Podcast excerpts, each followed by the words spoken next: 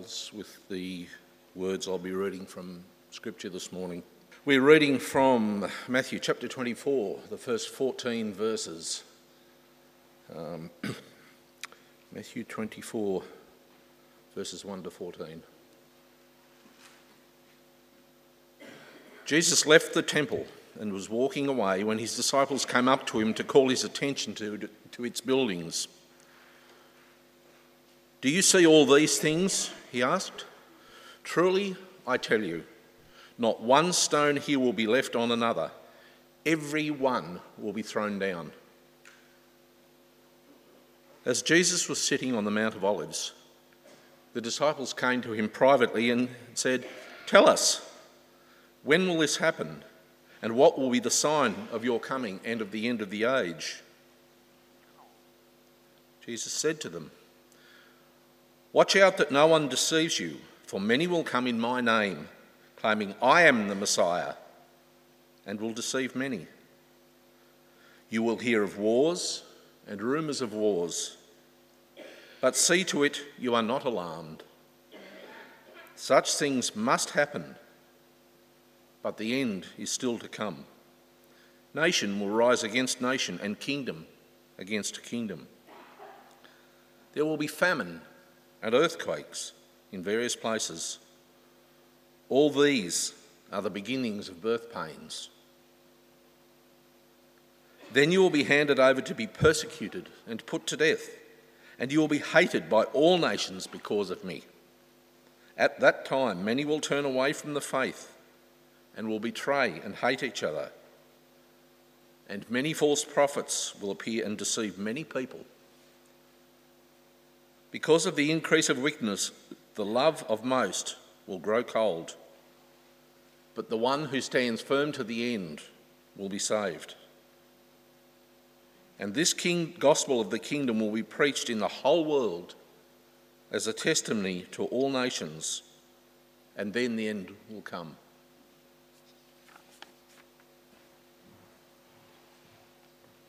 Thank you, Tony. And uh, that was really well read.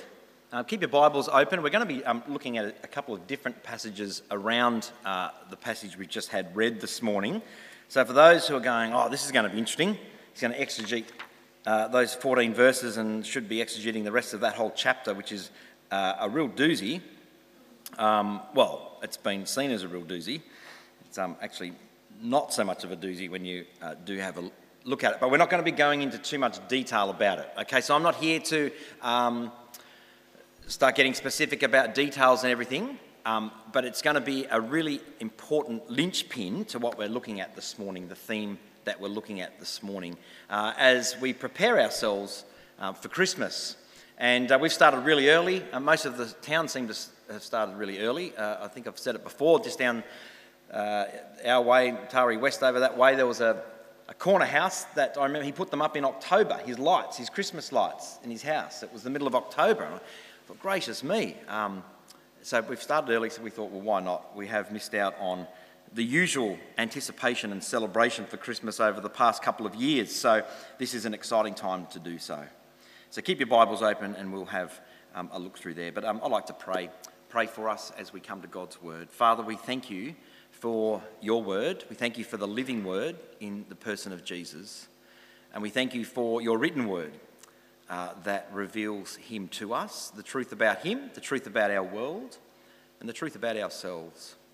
We thank you, Holy Spirit, that um, uh, beyond our human words and thinking, you see fit to uh, meet our needs, to help us understand, to help us to grow, and you speak to us exactly what we need to hear. So we ask that you would do that this morning uh, as we look at this topic, as we look um, at, your, at, at, your word as the, through the Bible. And um, yeah, may we leave this place better equipped and encouraged and inspired, not to be thinking about ourselves, but to be thinking about others and the desperate need uh, that the majority of people in our world are in at this time. We ask this in His name. Amen. Well, um, I don't normally talk about the Marvel series, but um, who remembers the Avengers? Uh, I checked out at the end of phase one when I realised that there was going to be a phase two, three, four, and five. I thought, oh, good gracious, I can't last the next 12 years for each phase for that. So this uh, was one of the movies towards the end of phase one. Uh, it's called Ultron. It was when all the Avengers, the superheroes, get together and are facing yet again another threat uh, to peace on Earth. And you may remember uh, Tony Stark, not Tony Avent, Tony Stark. It's a bit of, there's a few similarities there, Tony. I just realised. Ah, a moustache, that's about all. Okay. Um, but uh, Tony Stark, you know, he's that uh, philanthropist, he's that entrepreneur. He says it uh, far more articulately than I can. Um, and he's this incredibly overly confident, arrogant superhero um, because he's basically invented his own powers. If you think about it, he wasn't born with powers, he invented his own powers through his own intellect. He is someone who is determined that science and technology and innovation will be what saves the human race. And as part of uh, his investigation, he discovers this higher form of artificial intelligence in this particular movie, and he wants to marry this artificial intelligence with his own benevolent invention called Jarvis. It's his computer program that runs his whole life. And he, he figures that this, um, this kind of Ultron that's turned up, if he could just blend it with Jarvis, he would create this perfect um, protection network around the globe and be able to ensure there would be peace. It's kind of like this gatekeeper program that would protect Earth. Uh, if you're into the Marvel series, you'll know that the, the, previous movie there was this awful enemy that invaded from outer space and nearly threatened to destroy the entire planet, which was basically New York City. Um, you can tell the Americans write the story, but um, was going to destroy the whole planet. And this, he's been jaded by that, that he just saved the world. And so this computer program is what's going to be the best thing to help the world. And Tony Stark, played by uh, Robert Downey Jr., becomes so convinced that this will work, he's obsessed with the pursuit of de- developing this new technology. And he charges on ahead in his normal uh, brash and confident way. And uh, he's going to bring about this radical plan no matter what happens, no matter who stands in his way. This is a plan that he'll be achieving through science, technology, and innovation. Well, naturally, the rest of the Avengers are a little bit more cautious. They have concerns particularly the ones that are more uh, just as much brain as they are brawn. And, uh, and they raise these concerns with Stark and they say, hang on a minute, if, uh, if we're going to be giving artificial intelligence this authority and power to protect us, well, who's going to protect us from the artificial intelligence, right? It's a good question. Well, in typical Tony Stark fashion, he quips back, you know, this is about peace in our time. There's a lot at stake here. Peace in our time. Now, for those of you who are a little older and don't know what I'm talking about with the Marvel series, you will know that that's very similar to a quote said by uh, the British Prime Minister uh, Neville Chamberlain in 1938. He said, Peace for our time. And there's no doubt the writers, they're pretty intelligent people, despite the movies they produce, um, they would have put that in there. Peace in our time. That's the goal. Peace in our time, peace for our time. That's what drives Tony Stark in his adventures, in his efforts. It's what drives politicians, apparently, most of them. It's what drives a lot of people. It might be something that drives you. Will we ever know peace in our time? Well, this is kind of ironic in the Marvel movies, superhero movies, because have you ever noticed that with each ensuing movie that keeps getting produced in this eternal franchise, the storylines are basically the same, aren't they? It's very simple very formulaic. A new enemy emerges and threatens to destabilise global peace, and the hero or the heroes rise up and they figure out how to overcome the threat. And just by the skin of their teeth, in the nick of time, they restore peace and order to a chaotic world until the next movie, which begins with a nice peaceful existence, only to learn of a new threat that's coming and a whole new problem to solve. The same basic motive over and over again this desire for global peace, and yet for all their power, the superheroes uh, can't actually achieve peace in their time. The battle starts over and over again. So, where is the peace? Where is the peace? I, I don't know about you, I ask that often in the world. You know, you, we cannot get away with watching the news or anything without um, raising that question where is the peace? Well, in the lead up to Christmas, um, the Christian calendar is uh, marked by a season called Advent. Being good Baptists, we ignore calendars and so on um, probably to our own peril, to be honest. Uh, but Advent is a great season. It's served God's people for millennia, actually, or th- centuries, let me not exaggerate, lots of centuries, uh, where it was a time in the lead up to Christmas to focus our minds, to open and soften our hearts, in anticipation, uh, putting ourselves back 2,000 years in anticipation, remembering the first coming of Christ. 2,000 years ago, God brings his peace into the world through Jesus, God in the flesh, the promised Messiah King, the one who would come to bring about this kingdom of peace on earth. And God's Son actually gets called this title from the Old Testament, the Prince of Peace. That is who he is. Um, just to recap from Isaiah chapter 9, verse 6, one of the greatest prophets, the one who foretells the most, some 700 years before Jesus is born, foretells the most about this child that's coming, this Messiah, this King. That infamous or very famous um, passage, we sing it in carols For unto us a child is born, unto us a son is given, and the government will rest upon his shoulders, and he will be called Wonderful Counselor, Mighty God everlasting Father, the Prince of Peace. And Jesus has come. And we believe that. I'm preaching to the choir here, uh, not that all of you can sing. And it is so good, speaking of choirs, to have uh, the Millers here with us this morning, uh, can I just say. But Jesus has come, and we believe that. We, we, we, we trust in him. We know his ministry, his mission.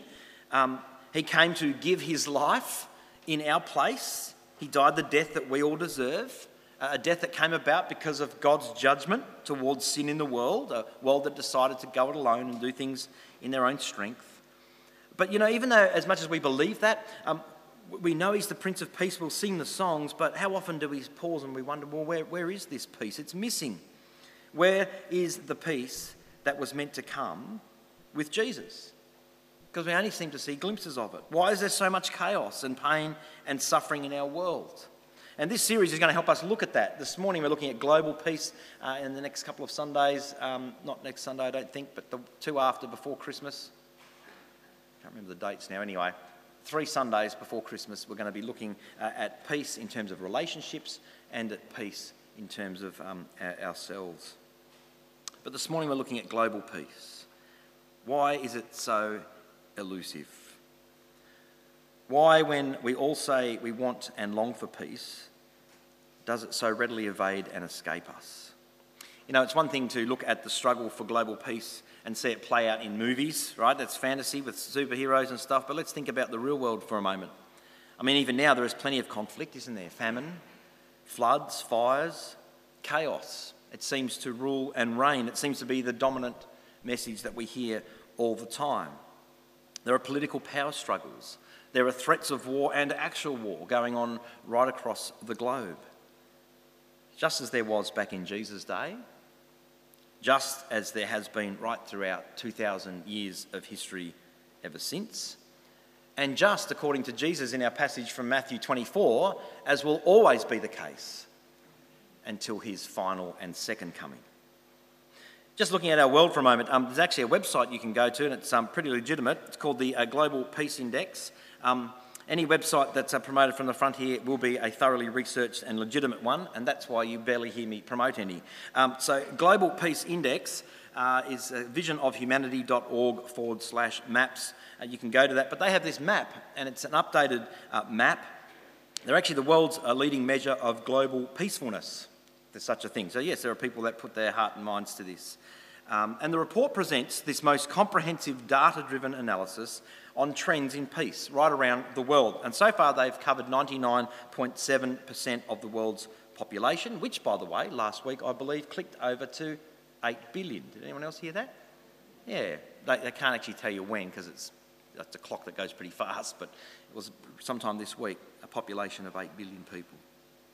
And so this, um, this uh, website, they gather the data and it measures the state of each country's peace in terms of three areas. They look at the level of community safety and security, so how peaceful is it to live in this country?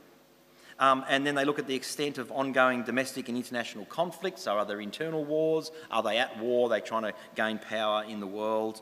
And then they look thirdly at the degree of militarisation. So, how seriously about are they about wanting to have war or be involved in war? What's their military look like? How do they, uh, what budgets go towards their military? Have a guess where Australia's ranked as of 2022? Any, any guesses? Out 163 countries, where do you think we might sit? 27. We're 27th. So if you just look at that world map, you've got the, um, you probably can't see it, The, the black is most peaceful, the green is second most peaceful, uh, the yellow is kind of in the middle, uh, amber, the orange there, is not so peaceful, and red is um, definitely not so peaceful. Look, New Zealand's probably a good place to go, isn't it? Again, New Zealand, they always win. Anyway, just one up from us. There you go, we're 27th.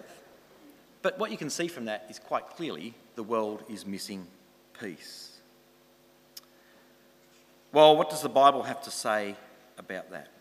Three things I want to look at this morning, just briefly. The first one is this from the words of Jesus and consistently throughout scriptures do not be surprised by this missing peace. Do not at all be surprised by it. We've had opportunity uh, in our time uh, recently uh, in our history as the, the, world continues to keep trying to run itself and um, without so much as recognising and acknowledging God's rightful place. And um, there's a lot of uh, hysteria and, and panic, and there's a lot of uh, fear that motivates and manifests in all sorts of different ways. It can manifest really obviously where someone's timid. It can manifest really strangely, not so obviously, where someone is really confident and bold um, and, and determined with something, and you think, well, they seem pretty confident, but if you dig a little deeper, it's actually a response uh, to a sense of fear and uncertainty and chaos. And, and because deep down we expect there to be peace. We know there should be peace, but there isn't, and it concerns us. But Jesus says, don't be surprised by this. If you're going to be his follower, if you come into his kingdom, we don't be surprised at this. This isn't something that ought to take us by surprise. In the same way, persecution oughtn't be something that takes us by surprise. In verses um, 6 and 7 of Matthew 24, Jesus is, um, in this context, he's speaking to his disciples. He knows that his time on earth is drawing to an end, and he begins to make some really bold statements about what soon uh, would transpire as a result of his death and resurrection. The key to understanding Matthew 27 is to realize this Jesus is talking uh, in a mixture of both what's about to happen, like in the next kind of month in his life, uh, as well as um, what's going to happen perhaps soon after that, as well as sort of in image wise what's going to happen down the track, but not so much about this. We often take chapter 24 as all about this, and we fail to realise he's talking uh, mostly and most significantly about what's about to transpire, probably in the next couple of weeks of his life. Namely, at the start, the disciples are walking around, they go, Look at the beautiful temple buildings. Jesus, you know, didn't our, and you can imagine it, didn't our ancestors do a marvellous job at building this temple for the third, fourth time? Um, it's magnificent. And look, they're looking at all the buildings, and Jesus goes, Yeah, you know what? they're going to be levelled in about three days. Like, that's what's going to happen. Now, what's he talking about there? Because the, the temple wasn't levelled in three days. He's talking about himself. He's talking about his death. He's talking about his death and his resurrection when he says the temple will then, after three days, be raised. So there's um, a whole lot of um, uh, metaphor and imagery that Jesus is using. But of course, his disciples, like so many of us, we hear him say that, but we just don't understand. We just don't get it. Particularly them, at this point, they would not have realised what was about to happen. And, and they certainly didn't understand a lot of what Jesus was talking about. But in verses 6 and 7, it's very clear that Jesus uh, knew, uh, had a perspective, being both God and man, of what to expect in this life. And he says, You're going to always hear about wars and rumours of wars. You're going to hear about nations rising up against nations and kingdoms rising up against one another. And the implication is, you know, kingdoms rise and fall, and nations rise and fall.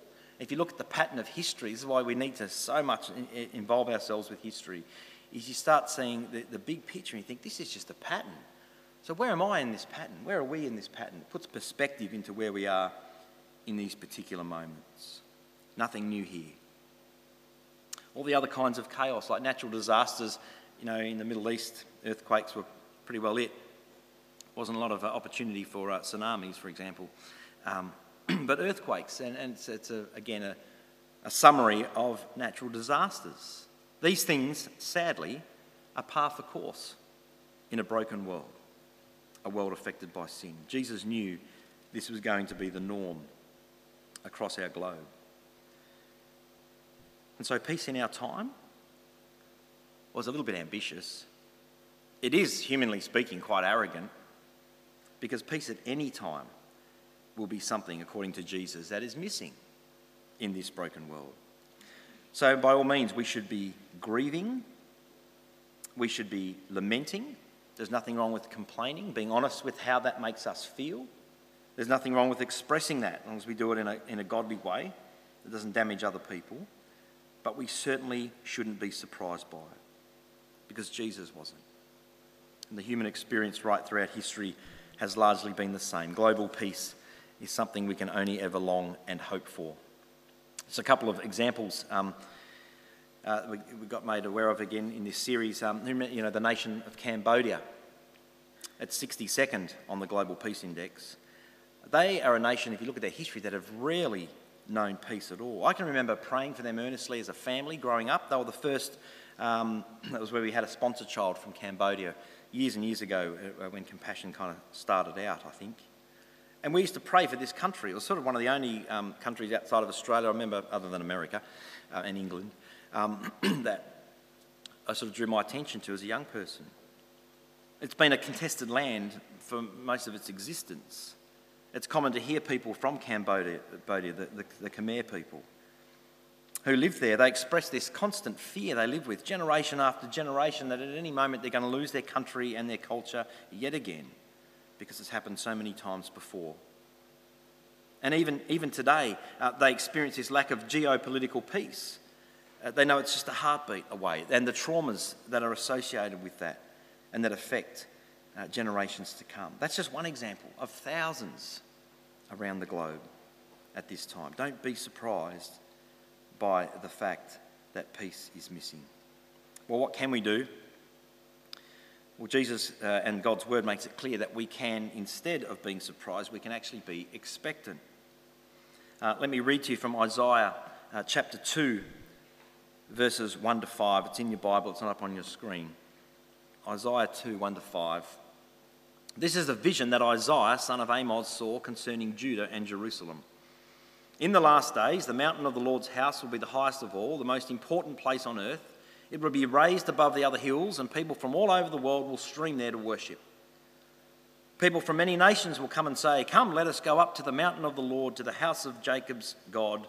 There they will teach us, he will teach us his ways, and we will walk in his paths.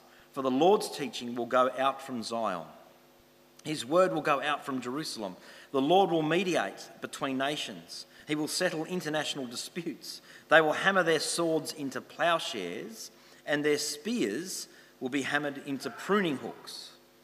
Nation will no longer fight against nation, nor train for war anymore.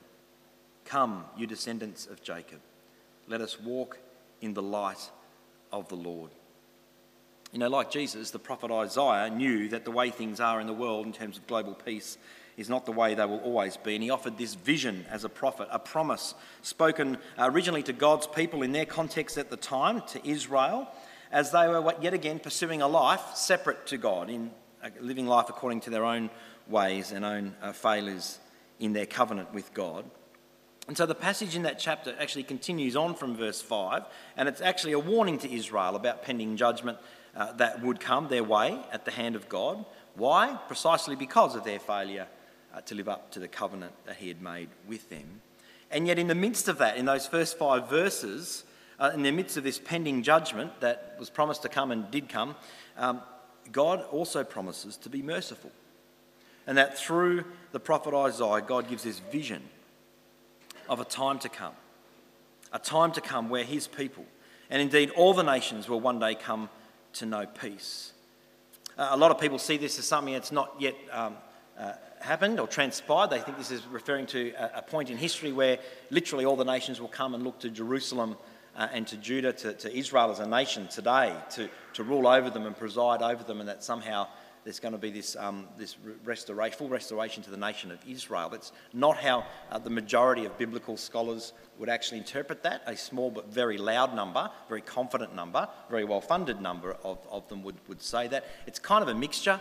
Um, it's, it's metaphorical, I believe, in, in the future. It's basically saying God's rule and reign will come through his son Jesus, the perfect Israel, right? Uh, the, the Prince of Peace, who will be the one that brings about peace to the nations and sort of says silent, you know, no more wars. Uh, it's referring to that. Um, but it may also well be alluding to this very passage in Matthew 24, where Jesus is showing these majestic, the temple of the Lord, these, the, the, the, the temple that stands tall above all other buildings and is majestic. And, and Jesus kind of says, yeah, no, nah, it's not actually going to be a physical, tangible thing in, in, in Jerusalem. This is something so much bigger than that. I'm going to destroy that temple and three days later rise it up. In who? In himself. He's going to be the temple, the presence of God living amongst his people. And who now is the temple? Who's the people? Us, the church. We are the temple, his people. And Christ, the resurrected Christ, lives in us. It'll be through God's people in this world that the peace of Jesus, the Prince of Peace, will be made known. Big job, right? Big job. But a faithful calling that God has given us, and one He knows with his, by his, his Spirit, the power of His Spirit, that we can achieve. So Isaiah and Jesus agree. The day is still to come. God's true and lasting peace will arrive one day. And this is great news to our world. And this ought to be our focus. This big picture focus. This is good news, truly, for all people, right? All nations, through King Jesus establishing his kingdom.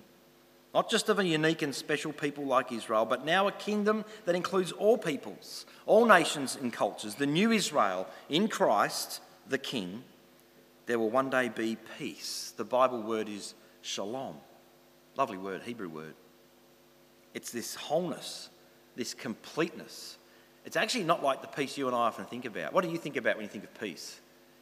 No kids around, uh, no grandkids around, no great kids. Know, um, uh, you, you, know, you think of somewhere quiet usually, somewhere where you're not bothered, somewhere where you don't have to interact. Um, maybe if you're a really interactive person, somewhere where you can interact and no one argues back, maybe, or interrupts. I don't know. Um, whatever it is you picture as peace, that's only a slither of the biblical description and understanding of God's peace of shalom. This is good news to the many people that live in turmoil, who live under constant threat to any kind of peace. People in Cambodia. What about people that we know? The Karen people of Myanmar, living in, in uh, Thailand on the border there for a long time. Any number of other people groups who live with and suffer from constant political unrest dispossession of land, and the constant threat of war and persecution. This peace on earth is truly good news. It's the good news of coming peace. And you know, it's unique to Christianity. Uh, you know, so many other religions and belief systems will teach ways of ignoring pain and suffering, of not worrying about the fact there's no peace. It's not real, just ignore it. Uh, that's essentially Buddhism. It says it's not real. Wealth isn't real and poverty isn't real. You just find your own path and through discipline and meditation, you detach from the material of this world.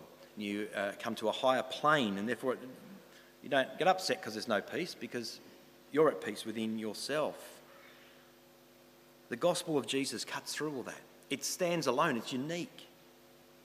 No matter which nationality we are, any person from any religion, and none, when we trust and follow Jesus, we get to know him more and more, who he is, what he said, what he came to do and be, then we will find ultimate peace, even in the midst of chaos, but a peace that is real and lasting and will one day be all that we know and experience. Don't be surprised by that the fact that peace is missing for now. Instead, be an expectant people. We ought to be the ones that, in the face of it all, uh, have this joy. You know, it makes people scratch their heads or get angry at you. Actually, you know, they go, why aren't you getting cranky about this? Why, you know, why, why aren't you um, being outraged and getting T-shirts made up and placards and things like? Why, aren't you? Why can you live in the midst of this? Is it pie in the sky false stuff? Well, no, not at all, because we can be those who look forward to lasting global peace, and that's our third point this morning. This isn't a pipe dream. This isn't wishful thinking. It's not like looking forward to another superhero to, to rise up and, and, and somehow through science and innovation and technology and arrogance um, be able to defeat another enemy. No, this is God's promised shalom, something He brings that we need, that none of us can achieve, no matter how hard we try. A peace that can be known and experienced and will be one day fully known and experienced by those who love and trust Him. Have a listen afresh now if we jump to the Christmas story in Luke chapter 2. You remember the first angel that spoke to the, to the uh, shepherds? You know, a, a, pretty average class of people at the time. That's God's way. He talks to those. Um, to, he talks to, to, those on the fringes, the, the, the, minority, those who are often shunned by society and don't have power. And he, he, sends his, he sends his angel, and then after the angels declared this good news, he's joined by this army of angels. Luke chapter 2, verse 13 to 14. Suddenly the angel was joined by a vast host of others, the armies of heaven. They're praising God and they're saying, Glory to God in the highest, and peace on earth to those with whom God is pleased. Can be difficult for us to live in this life with this missing piece. Some of us get angry about it. Some of us are deeply discouraged and we despair. We give up looking for it or hoping for it. Some of us feel powerless. It's a debilitating thing. We feel that way in the midst of things that are beyond our control and we don't have any, any say over in our lives. Or perhaps you're someone who, and let's face it, is inclined um, to give up looking and anticipating for peace to come. Maybe you've um, conditioned yourself to somehow no longer care, to sort of put concrete over it, and to focus perhaps only on your own peace, what you can control. Well, I'm just going to live a peaceful life. Hey, this is a great place to do that, by the way, the Manning Valley. And I know a lot of people move here for that reason, and rightly so, because you can do something to manage the chaos in your life, right? But maybe you've given up with that kind of pursuit and you're starting to condition yourself to be comfortable here in our lifestyle and in the peace that we experience. Well, in announcing Christ's birth, the angels gloriously declare that, that, that that's not peace, that there is this peace that God brings. And this is the key to true and lasting peace for all people. It's an offer available right now as uh, Isaiah chapter 2, verse 5, uh, it says it's like a calling to all of us who would come, uh, descendants of Jacob. That is us, those who have been grafted into the family through faith in Christ. Come, all of you descendants, let us walk together in the light of the Lord. That's what it means to be a people who look forward to global peace. Let's walk in the light of the Lord. I wonder, do you look forward to that day? Do you long for it? Are you someone who lives in anticipation of God's lasting peace in the world? Are you someone that actually is able to, to look at that and fix your eyes on that and, and go through and experience and work through and even be a joy and an encouragement to others as you live your life focused in anticipation of this joy? I must confess that this wonderful truth to me is what Christmas is really all about this time of the year. I love this season. I know it can be a really busy time, ironically, right? As we try and tear around and celebrate Christmas. You know, it's funny, isn't it? We just make it a far more chaotic and less peaceful time. Um, but in the midst of that busyness, in the midst of that uncertainty, we can be reminded, as I am each season, that in thinking about Jesus' first coming, there's his imminent second coming to look forward to. And it'll be his second and final coming. There's only two comings and with it, his second coming and his final coming will come this everlasting global peace. Peace not just in our time, but peace for all time and for all people who trust Jesus. Father, we thank you um, this morning for the joy that this season can bring. Not because of glitter or tinsel or consumerism or Black Friday deals or whatever it is uh, so trite and fickle uh, that the best of us can think up in this world. We thank you for the joy that can be known through you. We thank you for the joy that you promise, the hope that knowing you brings, and the anticipation, the expectation that we can have that there will be lasting global peace. Father, in the meantime, we pray that you would sharpen our, our minds, attune our ears, um, focus our attention on where we can live out that peace in ways that draw people to you, in ways that um, bear witness to Jesus, the Prince of Peace. At this time, um, we again ask your forgiveness for the times that we fail in that area, for the times we uh, think about ourselves, for the times that we um, get despairing and overwhelmed by all the chaos around us, the, the pain, the suffering, the troubles that we that we live through.